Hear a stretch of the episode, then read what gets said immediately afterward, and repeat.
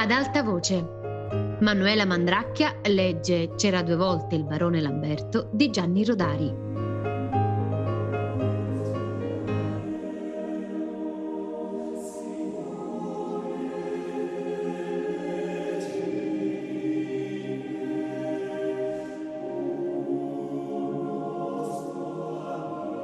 In mezzo alle montagne c'è il lago d'Orta.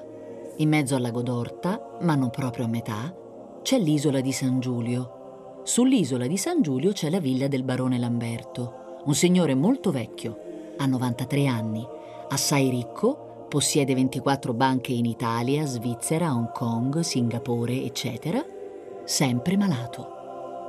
Le sue malattie sono 24. Solo il maggiordomo Anselmo se le ricorda tutte. Le tiene elencate in ordine alfabetico in un piccolo taccuino. Asma, arteriosclerosi, artrite, artrosi, bronchite cronica e così avanti fino alla Z di zoppia. Accanto a ogni malattia, Anselmo ha annotato le medicine da prendere, a che ora del giorno e della notte, i cibi permessi e quelli vietati, le raccomandazioni dei dottori. Stare attenti al sale che fa aumentare la pressione, limitare lo zucchero che non va d'accordo con il diabete, evitare le emozioni, le scale, le correnti d'aria, la pioggia, il sole e la luna. Certe volte il barone Lamberto sente un dolorino qui o lì, ma non riesce ad attribuirlo con precisione ad una delle sue malattie. Allora domanda al maggiordomo: Anselmo, una fitta qui e l'altra lì? Numero 7, signor barone, l'ulcera duodenale. Oppure: Anselmo, ho di nuovo quelle vertigini, che sarà mai? Numero 9, signor barone, il fegato. Ma ci potrebbe essere anche lo zampino del numero 15, la tiroide. Il barone confonde i numeri. Anselmo, oggi vado malissimo con il 23. Le tonsille? Ma no, il pancreas. Con il suo permesso, signor barone, al pancreas abbiamo assegnato il numero 11. Cosa mi dici? Il numero 11 non è la cistifellea. Cistifellea 5, signor barone. Controlli lei stesso. Non importa, Anselmo, non importa. Che tempo fa? Nebbia, signor barone, temperatura in diminuzione, neve sull'arco alpino. Sarà ora di andare in Egitto, eh? Il barone Lamberto possiede una villa anche in Egitto, a due passi dalle piramidi. Ne ha un'altra in California e poi una sulla Costa Brava in Catalogna e una sulla Costa Smeralda in Sardegna. Possiede pure appartamenti ben riscaldati a Roma, Zurigo e Copenaghen ma d'inverno più che altro va in Egitto a cuocersi al sole le vecchie ossa, specialmente quelle lunghe, il cui midollo è tanto importante perché è la fabbrica dei globuli rossi e dei globuli bianchi. Così anche quella volta vanno in Egitto. Però ci restano poco. Difatti succede che durante una passeggiata lungo il Nilo incontrano un santone arabo e fanno un po' di conversazione con lui. In seguito a questo incontro il barone Lamberto e il maggiordomo Anselmo volano in Italia con il primo aereo e tornano a chiudersi nella villa sull'isola di San Giulio, a fare certi esperimenti. Passa del tempo e non sono più soli. Nelle soffitte della villa, ora, ci sono sei persone che giorno e notte ripetono il nome del barone. Lamberto, Lamberto, Lamberto, Lamberto, Lamberto, Lamberto. Comincia la signorina Delfina, continua il signor Armando, finisce il signor Giacomini, attacca la signora Zanzi. Poi tocca al signor Bergamini, quindi alla signora Merlo ed ecco di nuovo il turno della signorina Delfina.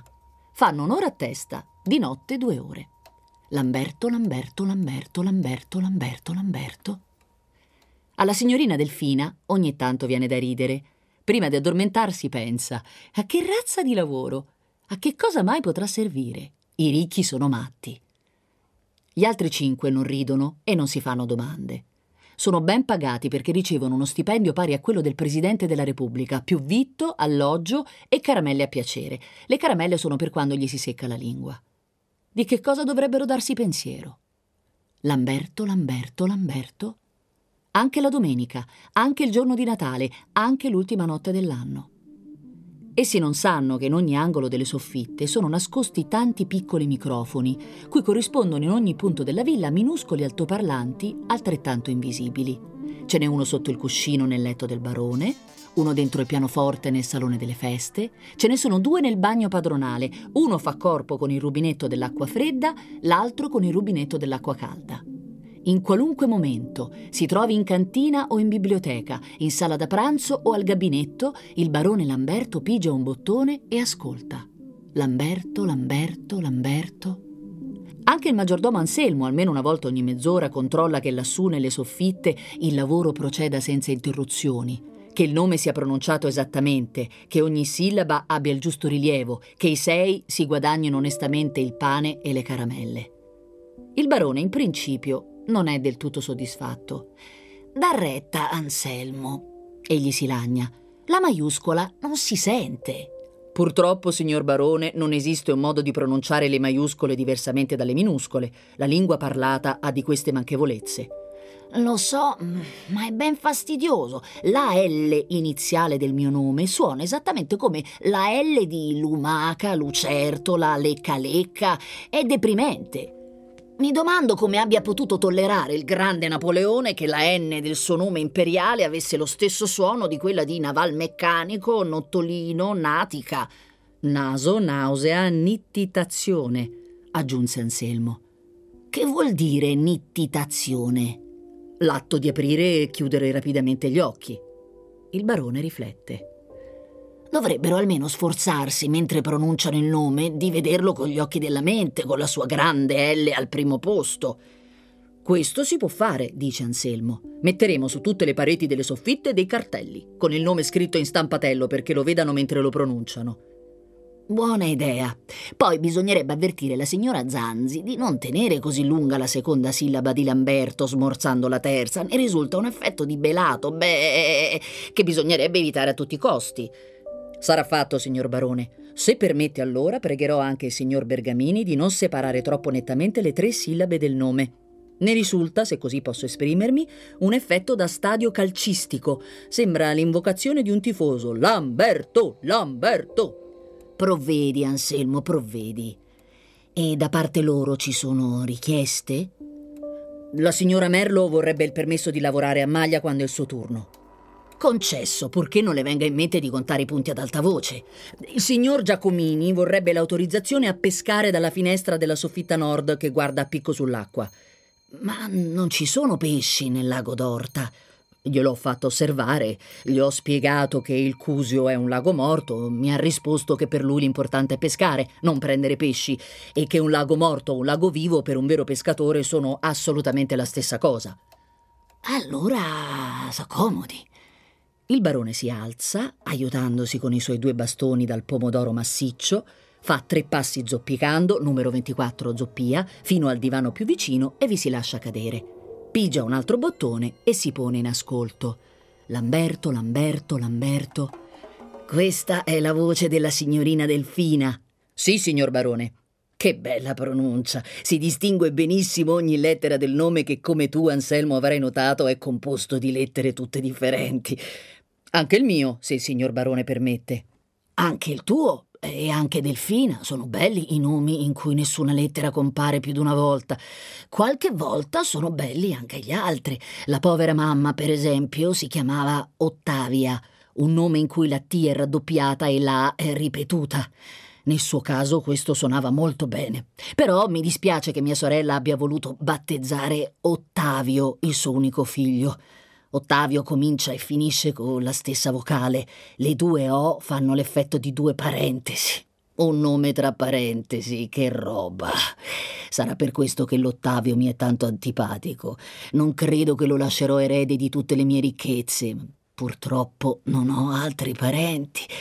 No, signor barone. Tutti morti prima di me, tranne l'Ottavio, e lui sarà lì che aspetta il mio funerale, si intende. Abbiamo notizie del caro nipotino? No, signor barone. L'ultima volta ha chiesto in prestito 25 milioni per pagare un debito di gioco. È stato un anno fa. Ricordo, li aveva persi ai birilli da quel vizioso che è sempre stato. Beh, Anselmo, preparami una camomilla. Il barone Lamberto possiede la più ricca collezione di camomille del mondo. Contiene camomille delle Alpi e degli Appennini, dei Pirenei e del Caucaso, delle Sierre e delle Ande, perfino delle valli himalayane. Ogni tipo è catalogato in appositi scaffali, con un cartellino su cui sono indicati il luogo, l'anno e il giorno della raccolta. Suggerirei, dice Anselmo, una campagna romana del 1945. Fa tu, fa tu. Un giorno all'anno la villa apre cancelli e portoni e i turisti possono visitare le collezioni del barone Lamberto, quella delle camomille, quella degli ombrelli, quella dei pittori olandesi del Seicento. Arrivano i visitatori da ogni parte del mondo e i barcaioli d'orta, che li trasportano all'isola con le loro barche a remi o a motore, fanno affari d'oro e d'argento.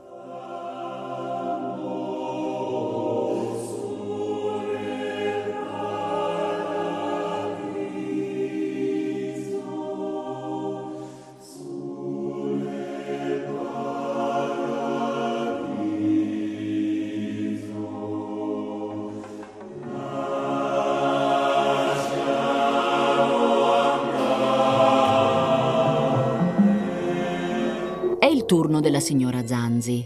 Lamberto, Lamberto, Lamberto. Essa sta molto attenta a non calcare sulla seconda sillaba, perché non si senta quel beh, beh, beh che le è stato rimproverato.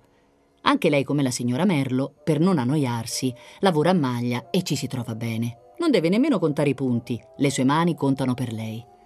In un'altra stanza delle soffitte, il giovane Armando ascolta le riflessioni della signorina Delfina. Questo lavoro, dice Delfina, non mi convince. Ma io lo trovo facilissimo, ribatte Armando. Pensi se avessimo dovuto ripetere la parola pterosauro. E cosa vuol dire? Rettile volante della preistoria. C'era la settimana scorsa nelle parole incrociate. Cosa c'entra? Questo lavoro sarebbe misteriosissimo anche se dovessimo ripetere giorno e notte la parola polenta o pancotto. Io non ci vedo niente di misterioso. Il barone paga, noi facciamo quello che ci ordina di fare, punto e basta. Lui ci mette il capitale e noi il lavoro. Attacca l'asino dove vuole il padrone. E il prodotto? Io ho lavorato dieci anni in una fabbrica di calze. Il padrone pagava, male a dire la verità, io lavoravo e alla fine saltavano fuori le calze. Noi che cosa produciamo? Signorina, non complichi troppo le cose. Faccia conto che la paghino per fare pubblicità al sapone Pic Puc. Lei non deve produrre il sapone, deve solo dire pic puc, pic puc, pic puc. E la gente corre a comprare il sapone perché quando si lava la faccia le sembra di sentire la sua bella vocina e di vedere il suo bel nasino. Lasciamo da parte i complimenti. Noi non stiamo facendo la pubblicità al barone Lamberto che non è in vendita. Lavoriamo di nascosto come se si trattasse di una cosa proibita. Sarà un segreto militare. Ma via, un segreto atomico. Andiamo. Signorina, ho calcolato che ogni volta che pronuncio la parola Lamberto guadagno 500 lire. Le sembrano poche? Il trattamento è ottimo. La cucina di prima classe. Oggi, per esempio, il signor Anselmo ci ha servito risotto coi tartufi e anatra alla pechinese. Io ho lavorato 12 anni in una fabbrica di frigoriferi, ma sempre a pane e mortadella. Qui avevo cominciato a ingrassare, ma quando ho chiesto a nome di tutti che una delle soffitte fosse attrezzata a palestra, siamo stati accontentati nel giro di 24 ore. E che attrezzi! Roba da miliardari. E anche a lei piace fare ginnastica. Di che si lamenta? Non mi lamento, ma delle cose mi piace sapere il perché. E quando l'ha saputo che ci fa? Il caffè? Ora è il turno della signora Merlo. In un'altra stanza della soffitta riposano beatamente il signor Bergamini e il signor Giacomini, il quale, come al solito, sta pescando. Ha gettato l'esca dalla finestra e aspetta. L'attività principale del vero pescatore è aspettare. A prendere i pesci sono buoni tutti. Questa, almeno, è la sua opinione. È come alle Olimpiadi, spiega. L'importante è partecipare, non vincere. Alle sue spalle anche il signor Bergamini aspetta. Un caso quasi miracoloso ha voluto che si ritrovassero insieme un vero pescatore e un autentico osservatore di pescatori. Quello che non si spazientisce se il pescatore non pesca nulla, ma tiene le mani in tasca, fuma la pipa, osserva e lascia passare il tempo senza fare commenti. Quando parlano, il pescatore e l'osservatore di pescatori rievocano pesche passate avvenute altrove o si confidano opinioni su svariati argomenti. Ha notato, dice il signor Giacomini, che il signor Anselmo non abbandona mai il sombrello? Secondo me, risponde il signor Bergamini, lo porta anche quando fa la doccia. Infatti il signor Anselmo tiene sempre un ombrello di seta nera appeso al braccio per il manico di legno. Brava persona però. Niente da dire. Quando è il turno del signor Giacomini, egli lascia la canna fissata alla finestra e prega il signor Bergamini di dare un'occhiata al galleggiante.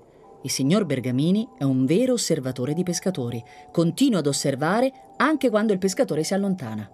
Intanto presta orecchio alle chiacchiere della signora Zanzi e Merlo, che sferruzzano in soggiorno. La signora Merlo è preoccupata.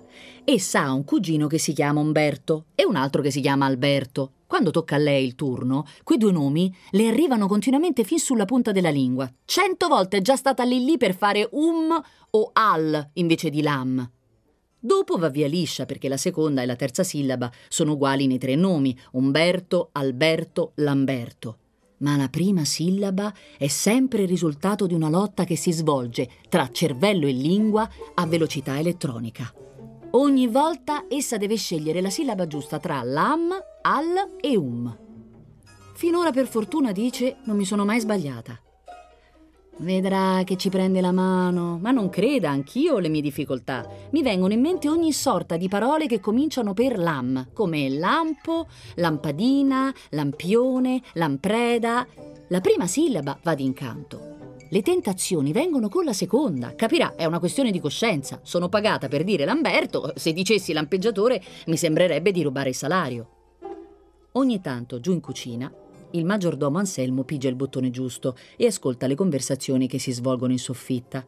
Gli fanno compagnia mentre prepara il timballo di riso o le braccioline alla panna. Non lo fa per spiare, ma per imparare tante cose. È un vero studioso lui.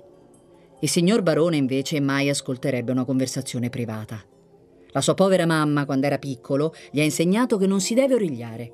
Lui ascolta solo per controllare che il lavoro venga eseguito come si deve Lamberto, Lamberto, Lamberto. Quelle voci gli danno una sensazione di sicurezza. È come se ci fosse sempre una sentinella a vegliare su di lui per tenere lontani i nemici. Lo sa bene che quelli lassù ripetono il suo nome solo perché sono pagati per farlo, ma lo fanno con tanto scrupolo e qualche volta perfino con tanta grazia che il barone non può fare a meno di pensare Senti come mi vogliono bene.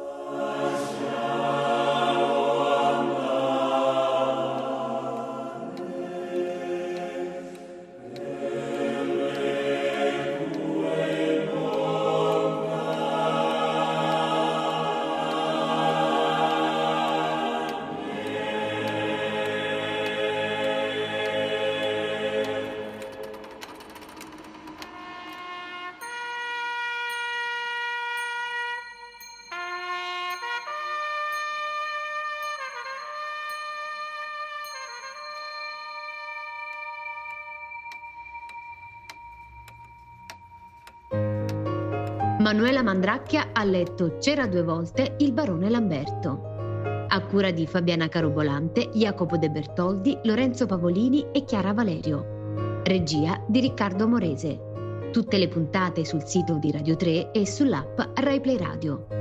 Ad alta voce è un programma Rai Radio 3.